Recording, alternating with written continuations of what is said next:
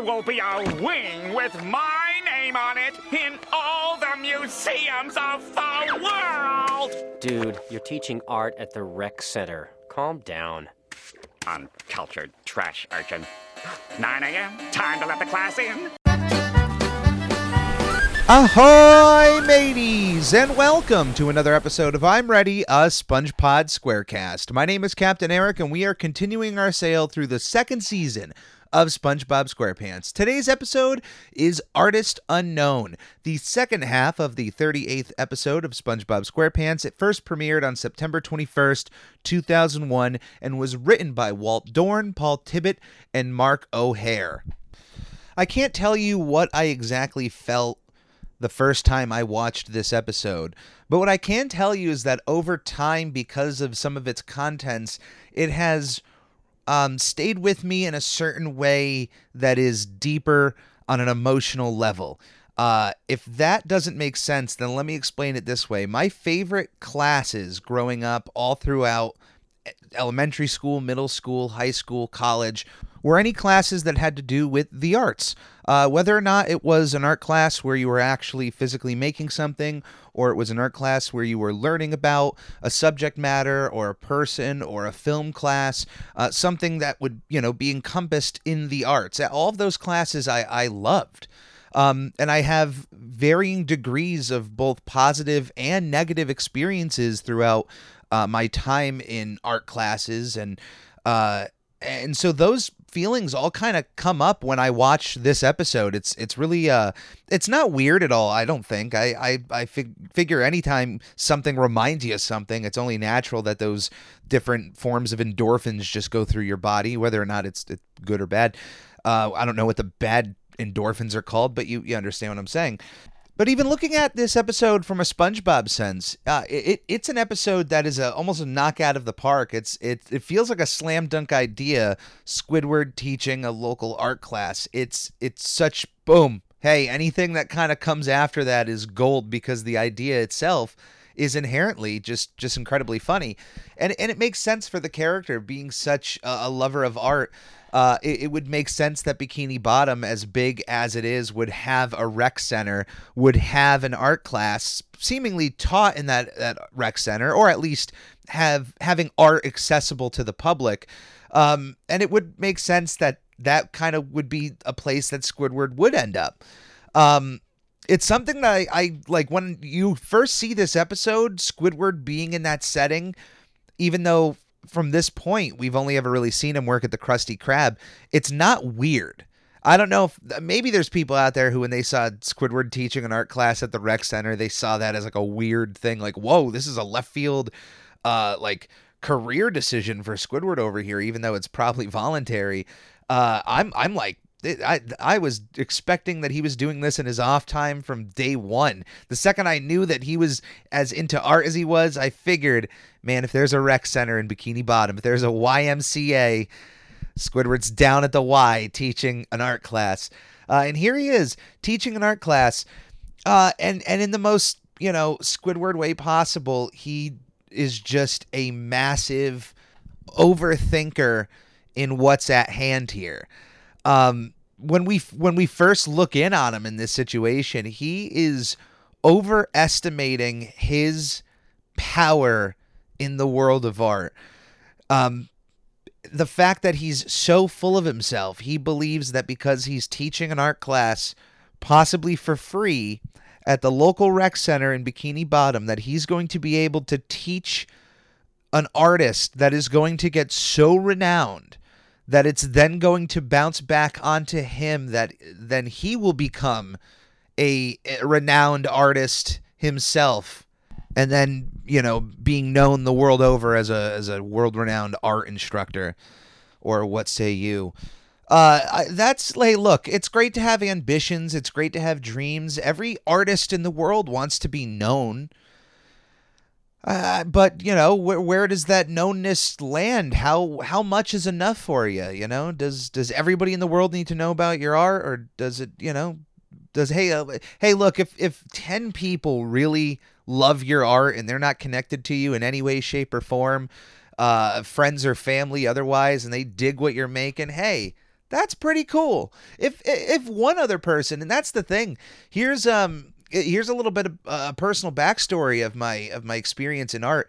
My very first art teacher, Mr. Fury, uh, the the one thing he said that stuck with me forever was that and, and you got to remember this is and i'm just i'm i'm spacing out thinking about him because uh you know this is my first art teacher he he is unfortunately has uh has gone past this world um and and luckily i lived right around the corner from him even though uh the school he taught art at i was only at for about three and a half years until i was moved to a to another school in town but because he was right around the corner from me uh, and then I walked past his house actually to go to the other school. Um, I would still see my art teacher, and he was just this lovely older man who just taught art and was always inter and like loved what I was making and was always supportive. But the coolest thing he said was that if you make something and it makes another person in the world happy, that's awesome.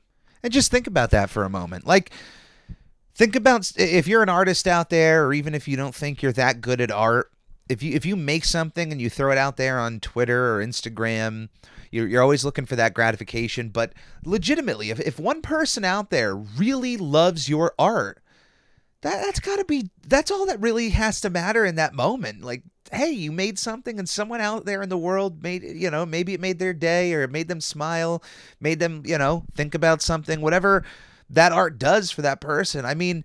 How many people need to thumb up your art or like your art or want to buy your art before you're satisfied with your art yourself which ultimately is the ultimate goal. You have to be happy with what you're making yourself. Um, if you're not happy, then really, what? Who cares what else anyone else thinks? But if you're happy yourself with what you're making, then hey, rock on.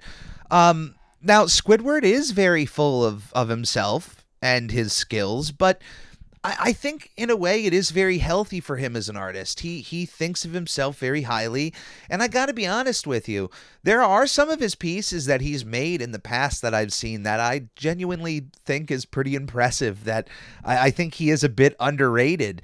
Um, of course, some other pieces that he's incredibly proud of, I I don't think uh, is good, but that's kind of the beauty of art. Is you know like somebody out there is going to enjoy it. Uh, you know, who who that person is, I don't know, but if you don't like a sculpture or a painting or a piece of digital art or, or what have you, if you don't like it, that's fine. Move on. Continue on to the next piece, but somebody will look at that piece, smile, give it a thumbs up, or whatever, whatever internal thoughts that they, you know, where they give it praise. Anyway, we do get this this nice gag where there's a there's a lot of people at the door uh, that Squidward thinks is attending his art class, which in fact they are not. They're actually there for cooking class at the rec center, and the only person there for art class is SpongeBob. Of course, it, it ha- now if I was writing this episode, I I probably would go overzealous in in having both SpongeBob and Patrick both attend this art class, but I am extremely happy that it is just SpongeBob. You you get this nice one-on-one interaction between these two in the best way possible. It's it's in a different world. It's completely in Squidward's comfort zone of an art room, but SpongeBob's chaos being brought in completely disrupts everything, even in the most like mundane ways possible. Um, this is this is the crux of the problem here where Squidward is so overconfident in his skills and is in full belief that it is because of him that anybody who walks through those doors is going to be gifted you know this this art form and they will be able to take that and and grow on. Now i to to credit most of the art teachers i have run into in my life did not have that kind of attitude um, they were all wonderful artists in their own right, and they, you know, certainly were the best artists in the room because they were the teachers. Uh, but none of them really spoke of themselves in that kind of way, and I'm very thankful for that.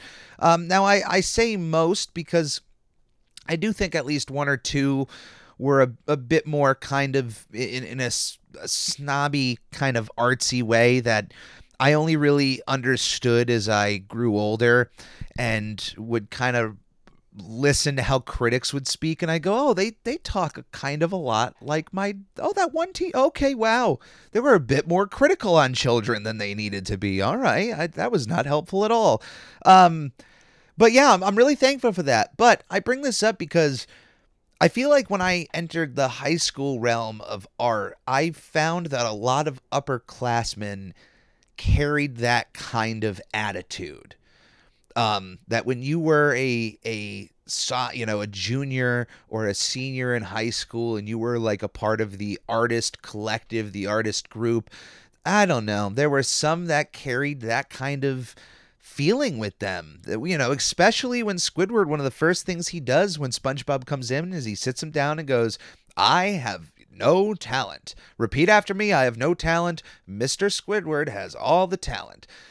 That, I, I kind of have basically heard upperclassmen say that to, to kind of underclassmen. I've never had anyone say that to me. I was kind of left alone, but um, yeah, it's crazy how, like I said, as the older I get and I watch this episode, there's just different feelings like that. Um, but yeah, kudos. Uh, teaching art is a is definitely a hard thing to do because these poor teachers have such a limited amount of time and there's so much to go over and there's not always that opportunity to kind of take the time going to each and every student and finding their their positives and building off of those their their strengths the things that could potentially define them as an artist. Because there's such little time and you have to kind of glaze over the basics and you know by the time you you're kind of getting a hand onto one medium or to one style of painting or drawing you're moving on to the next um, it's unfortunate and it's also unfortunate for the people who who can have a real knack at one specific piece of art that for most of their young life they they don't have the correct outlet to properly build upon those skills. If you're somebody who is going to be incredibly good at still life. Now, I think it is important to understand more art forms uh, than just one you're going to excel at. I do think there is merit to that, but I just feel, you know, think about this when it comes to something like um, sculpting or uh, very specific art classes like that, you're really not offered those until really high school. And then yeah I, maybe that's a correct time but imagine some of those students if if that kind of art class was offered at a younger level than by the time they were at the high school level where would they be as artists at that point if if they had access to that kind of stuff? Which uh, honestly is where rec centers uh, the Y, YMCA, like places like that, um, places that are not necessarily schools, but have extracurricular activities and classes like that. Those are vitally important, in my opinion. Like, doing something like that and a lot of parents will agree doing like a sport doing something outside of school that does have some sort of structure karate um uh, other like boy scouts like things like that like all of that is all combined and and the arts is definitely a part of that so you but it's unfortunate that you have to kind of go outside of that realm that it, uh, in at least in a public school sense it's not as as accessible. But anyway squidward wants and desires this life and this admiration that if he was able to just drop his ego for one second he actually would get it. And i'm serious here because Throughout this entire episode, we are just shown time and time again, almost at every turn, that everything Squidward teaches SpongeBob, Squidward doesn't do as well as you would think, and SpongeBob excels at with minimal effort. And in some cases, overachieving levels of effort. For example, Squidward pretty much starts out with the very basic drawing a circle draws a circle on the chalkboard, and it is certainly not any circle I've ever seen. He draws more like a, a blob or a raisin. Um, SpongeBob, on the other hand, has a perfectly drawn circle on his piece of paper that you think, okay, he's just a, he's got a good knack at drawing circles. Uh, no, the process to in which SpongeBob got to that circle was in fact starting with a fully detailed face drawing, then erasing the details a bit on the face to reveal what you know you would build off of a circle to start building a face those like starting lines the the mid the mid cross section the uh, the line the vertical the horizontal where the face is going to be. You get to that and then you just erase more of those lines to get back down to the circle. Literally starts with a with a masterpiece and then erases it back down to its most basic level just to get a perfect circle Squidward can't accept the fact that SpongeBob is just naturally this good. And we've seen this kind of interaction before. Uh, think about this is really kind of the same interaction we saw with the paper. Um, SpongeBob just over excelling at everything with minimal effort, and Squidward being unable to appreciate it until the very last moment. It is a tried and true SpongeBob formula and it works really in any regard. It's something that'll work 25, 30 years from now if they're still making SpongeBob. If you stick to that very simple formula, you slow the story down and you just you, you just tell it like it is. It, that will work every time. It's why Tom and Jerry still works in 2021. It's a simple formula. Through this interaction, though, we, we get another moment here where, where due to Squidward's anger at SpongeBob's um, just minimal effort, I imagine, or just he's just angry all the time. Uh, he crumples up SpongeBob's paper, which then SpongeBob creates origami of uh, they're playing leapfrog of SpongeBob jumping over Squidward and, and it moves and whatnot. Once again, instead of just appreciating the art that's in front of him, which th- this is true art, being able to make something out of nothing, the kind of like one of the big ideas of art. And uh, Squidward rips up that paper. SpongeBob then yet again takes up crumpled pieces of paper and recreates another masterpiece, which is a, another picture of of them playing leapfrog again. This time, Squidward hopping over SpongeBob. I I have actually seen this kind of behavior from art teachers where the students might go outside of the parameters of the project but come out the other end with a better piece of art but then like scolded for going against the rules. And I, I, don't know, doesn't that just inherently feel wrong just as the idea of art? The idea of art is creation. Uh, what rules? I, I guess sure in the terms of like a project of, of a grade. But at the end of the day, if somebody goes against the, the rules of a project, but they create a better piece of art, I mean, how do you grade? I don't know. That's hey, I, I'm not an art teacher. Never want to be one.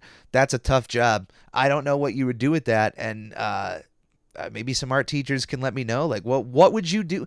You know, I guess it depends on how much they go outside the line. If if the project is about, uh, you know, hey, we're we're taking uh, sketching paper, and here's you know some different uh, levels hardness of pencils, and we're we're drawing that. Um, I got a daisy. I got a pl- flowers in a pot in the middle of the room, you know, do a still life.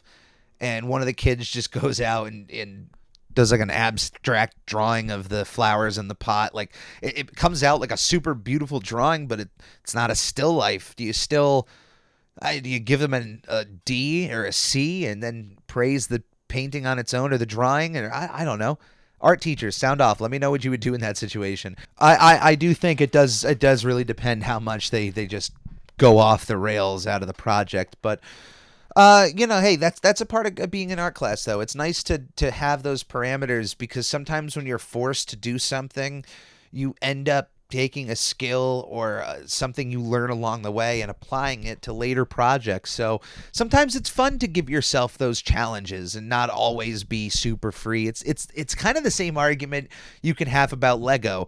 You know, like it's it's super fun to to you know, create whatever you want and build whatever you want, creativity, but it's also kind of fun to follow the directions and you know, just build those kind of big structures or build Lego sets and it's calming for people. So both arguments are kind of right and I think even like when it comes to art, both arguments there would be kind of right too. So uh, art is like one of those things. It's just a weird subject where you're kind of like everything is subjective, but then there's just like these objective things most agree with, and then uh, some people go against it. I hey, we're getting too deep in here. Let's get let's bring it back to the rec center, reset ourselves. Squidward, I gotta say, not that good of an art teacher. I I'm fully supportive of him in the role. I want him to succeed, but the fact that in day one he moves from drawing a circle to already getting into like chiseling marble is pretty sus. Uh, I, why? Like marble, sir, are you buying this yourself or are you just wasting the town's money? Because as far as Squidward's block is concerned, um, one chisel from Squidward and the entire block just disintegrates into dust. Uh, yet on SpongeBob's end, with one tap, he is able to create a uh, a a sculpture that is based off of David, the the famous sculpture by Michelangelo, the uh, the artist, not Ninja Turtle. Uh, another another famous artist who was also uh, a Ninja Turtle, Leonardo da Vinci. Uh, one of his paintings, the Vitruvian Man, um, is seen in the background a parody of that one of Squidward's like little knockoffs where he's to put himself kind of in a in a painting. Uh, there's another uh, kind of knockoff of American Gothic in the background here that that famous painting with the with the farmer and his wife sitting you know standing in front of the farm with the pitchfork and they're like unhappy faces and whatnot. That's that you'll find that in the background too. Uh, those are nice little nods, obviously, to the world of art here. And um, back to the the David sculpture here, SpongeBob is able to create a a masterpiece with one touch of the chisel. So much so that the first thing that Squidward recognizes when he sees this is that it's a masterpiece. Fully recognizes it's a masterpiece. And if at this moment he was able to just get out of the way of his own ego and stop right there and just say, SpongeBob, you did it. This looks great. SpongeBob's praise of Squidward is already of the highest regard. He's the greatest artist to have ever lived.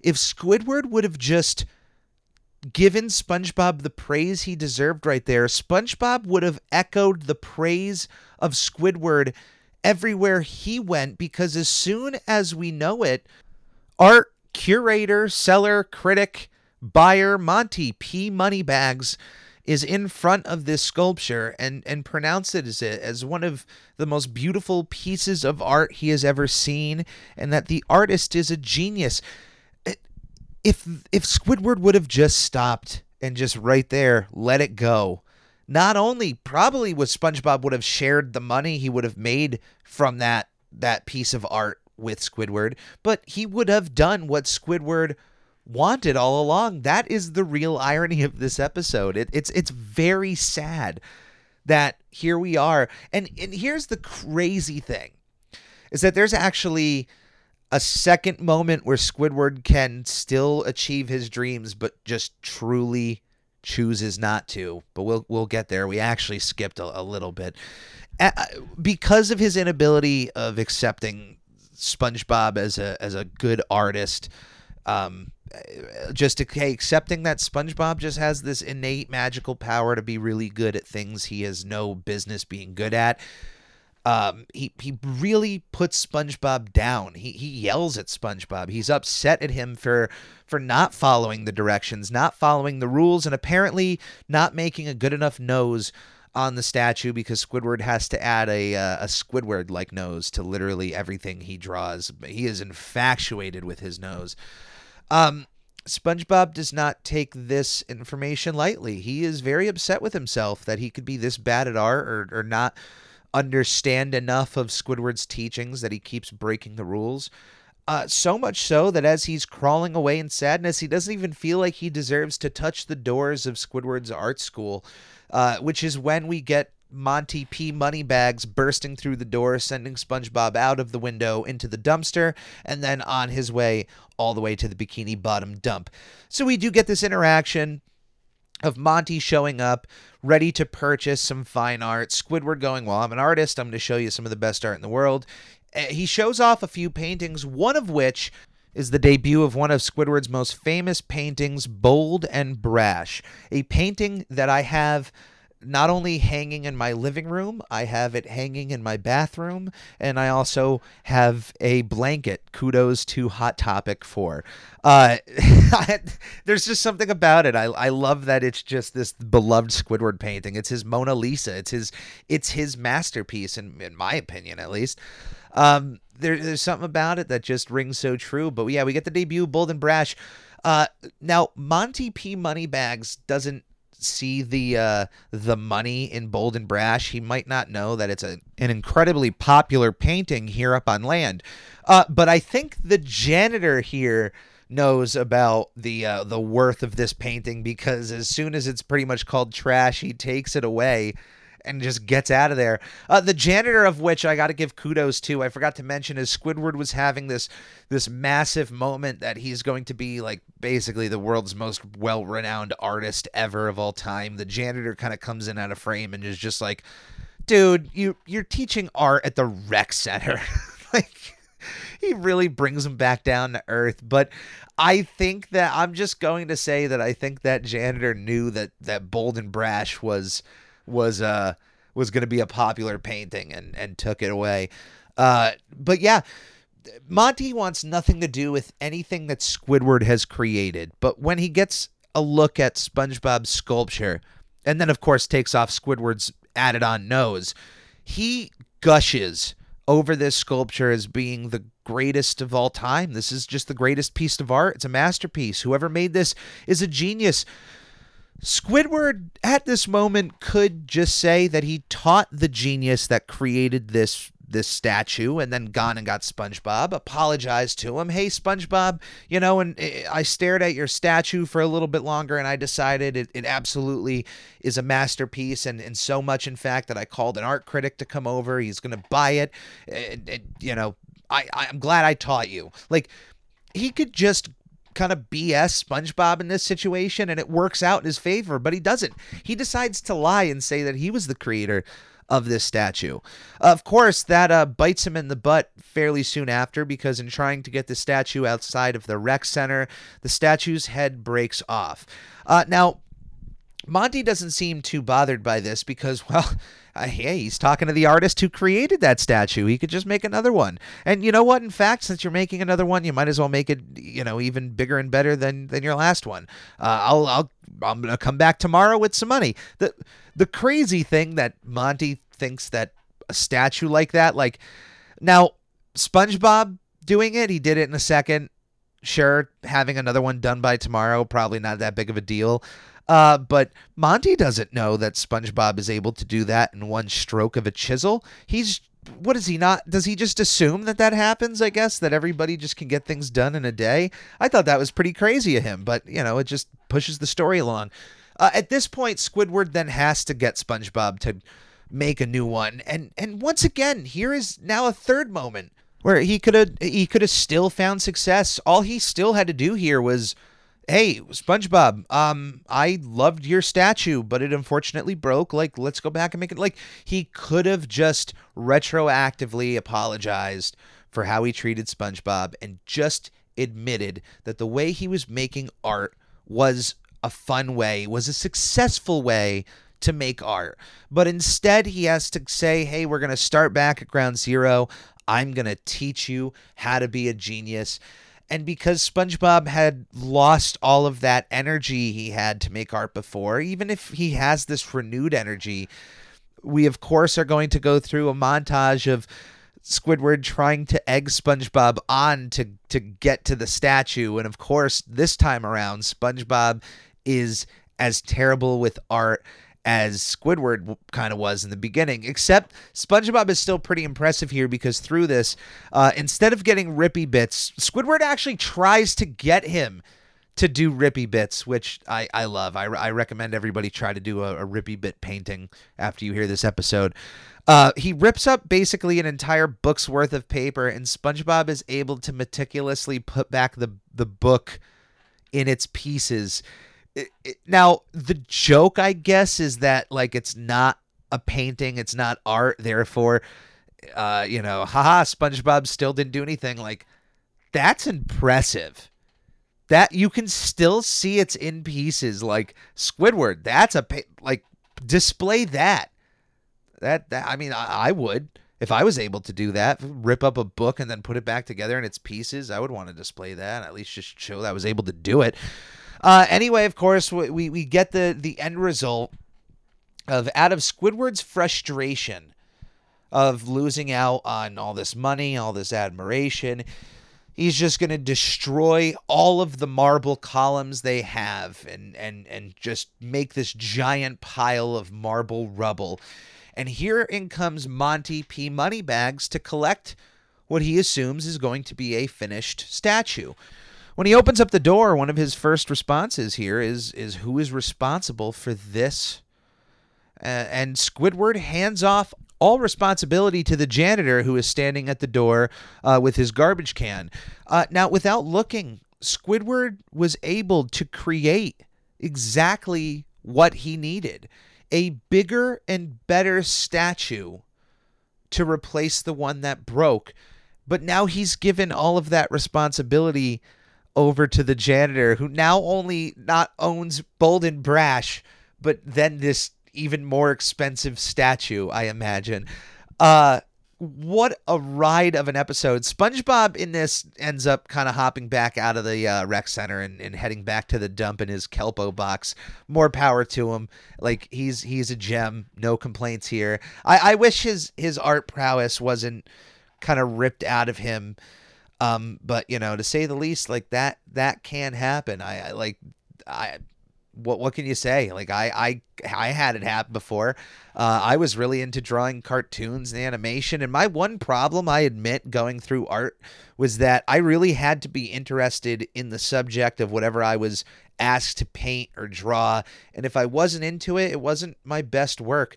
Um, if I got into a groove of, of something and and I felt confident, I would you know I would feel like it would do well, but uh, I I just kind of always like veered off to animation and uh, one of the last art teachers I ran into that that was supposed to be there to kind of help guide me off towards ultimately art school. That's the person that really should take your strengths and dial them up to 11 and really and really find the the strongest way to present your portfolio especially for uh, how you are as an artist that person wasn't a, cartoon fan, wasn't an animation fan. So it, the easiest way I can explain it was it's like arriving to a, a going to a music class and the music teacher even though they're like, yeah, I, I'm into all genres of music, but I really like jazz. And out of the 10 kids in the class, like seven of those kids really like jazz three of the other kids, there's somebody in a rock and roll, someone in a hip hop, someone in a country, and and you know they like other music genres, but it's you'd think as the teacher you'd go like you'd go over to each of those kids and you'd you find a way like hey let's let's amp you up a little bit. Let's go let's go. No I, i'm just here for jazz. I it's not really that helpful. Um, and especially on the step before art school, that's kind of where I decided to just not pursue art really as like a as a end all be all of my career. I, I certainly have stayed and remained an artist and I, I try to draw as much as I can and whatnot. And a lot of the art you see on my channels and whatnot have been things I've done uh, both digitally and in some cases starting it as like a physical drawing before then moving on to like an iPad or even Photoshop. Um, so it, it, once again, like find your strengths and and if you do find yourself in a situation where somebody isn't helping to push your strengths just find someone else who will.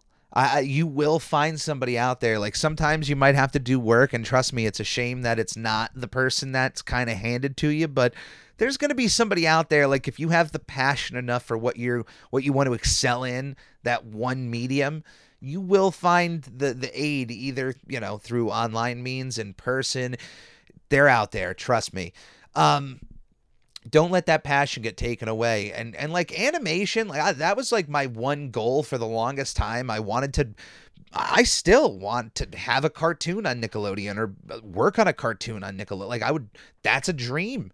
Hey, that that's a that's something I would love to do. So that flame is still ongoing, but I, I kind of more broadened things after high school just on like what I could possibly do in this world and didn't just narrow it down to one.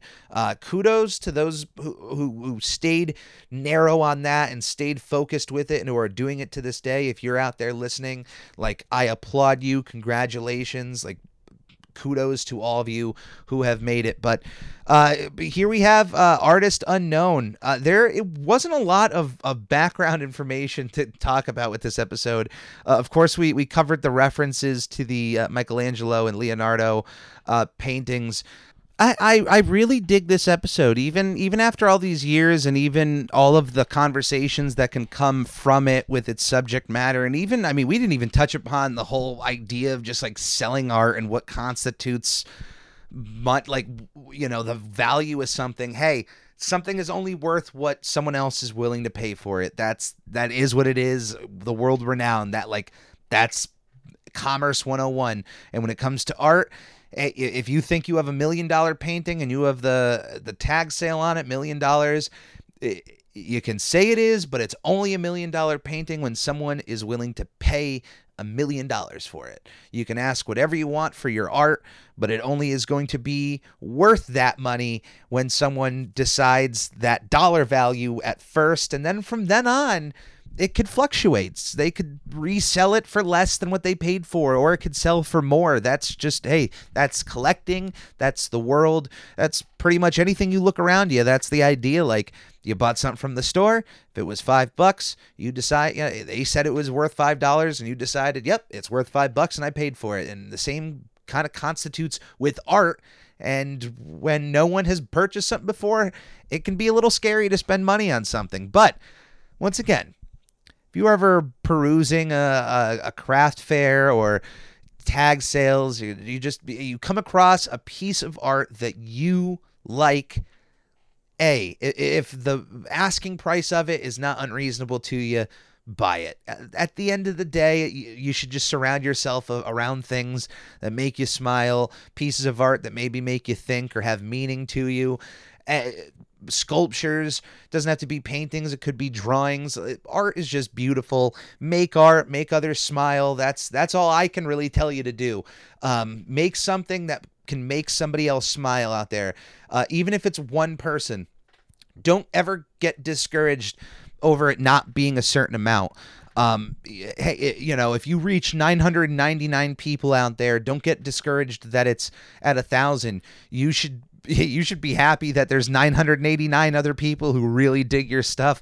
Like every single person out there is important and their their opinion matters and if some even one single person out there digs what you make, well, then that's awesome.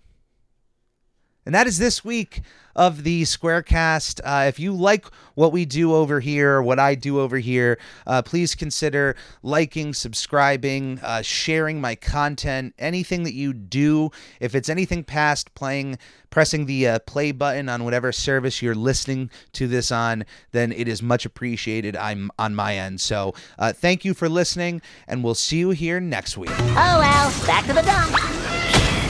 To the dump, to the dump, to the dump, dump, dump, to the dump, to the dump, to the dump, dump, dump.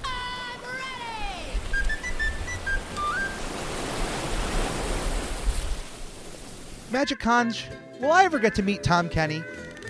Maybe someday. Oh, so you're saying there's a chance. Okay, okay. Should I tell fans of the show how they can support us? Yes. Goofy Goobers, supporting the show is shockingly easier than catching a blue jellyfish. Right from our anchor page, anchor.fm slash spongepod, you can find links to all of our social media and a support button if you happen to have a few extra clams. Also follow us on twitch.tv slash spongebobpodcast, where it's not only the official home to our sister show, Video Bob Game Pants, it's also where I stream live drawings of various Nickelodeon characters and host the opportunity for commissions and giveaways. Lastly, the official merchandise store is now open at redbubble.com slash people slash spongepod, where various designs will be uploaded inspired by our show, including our official logo, which is now available on a multitude of products like t-shirts, stickers, duvet covers, and even a shower curtain. This is a podcast by a fan for fans and will always be fan driven. Any way you see fit on supporting our show is much appreciated. Thank you and enjoy.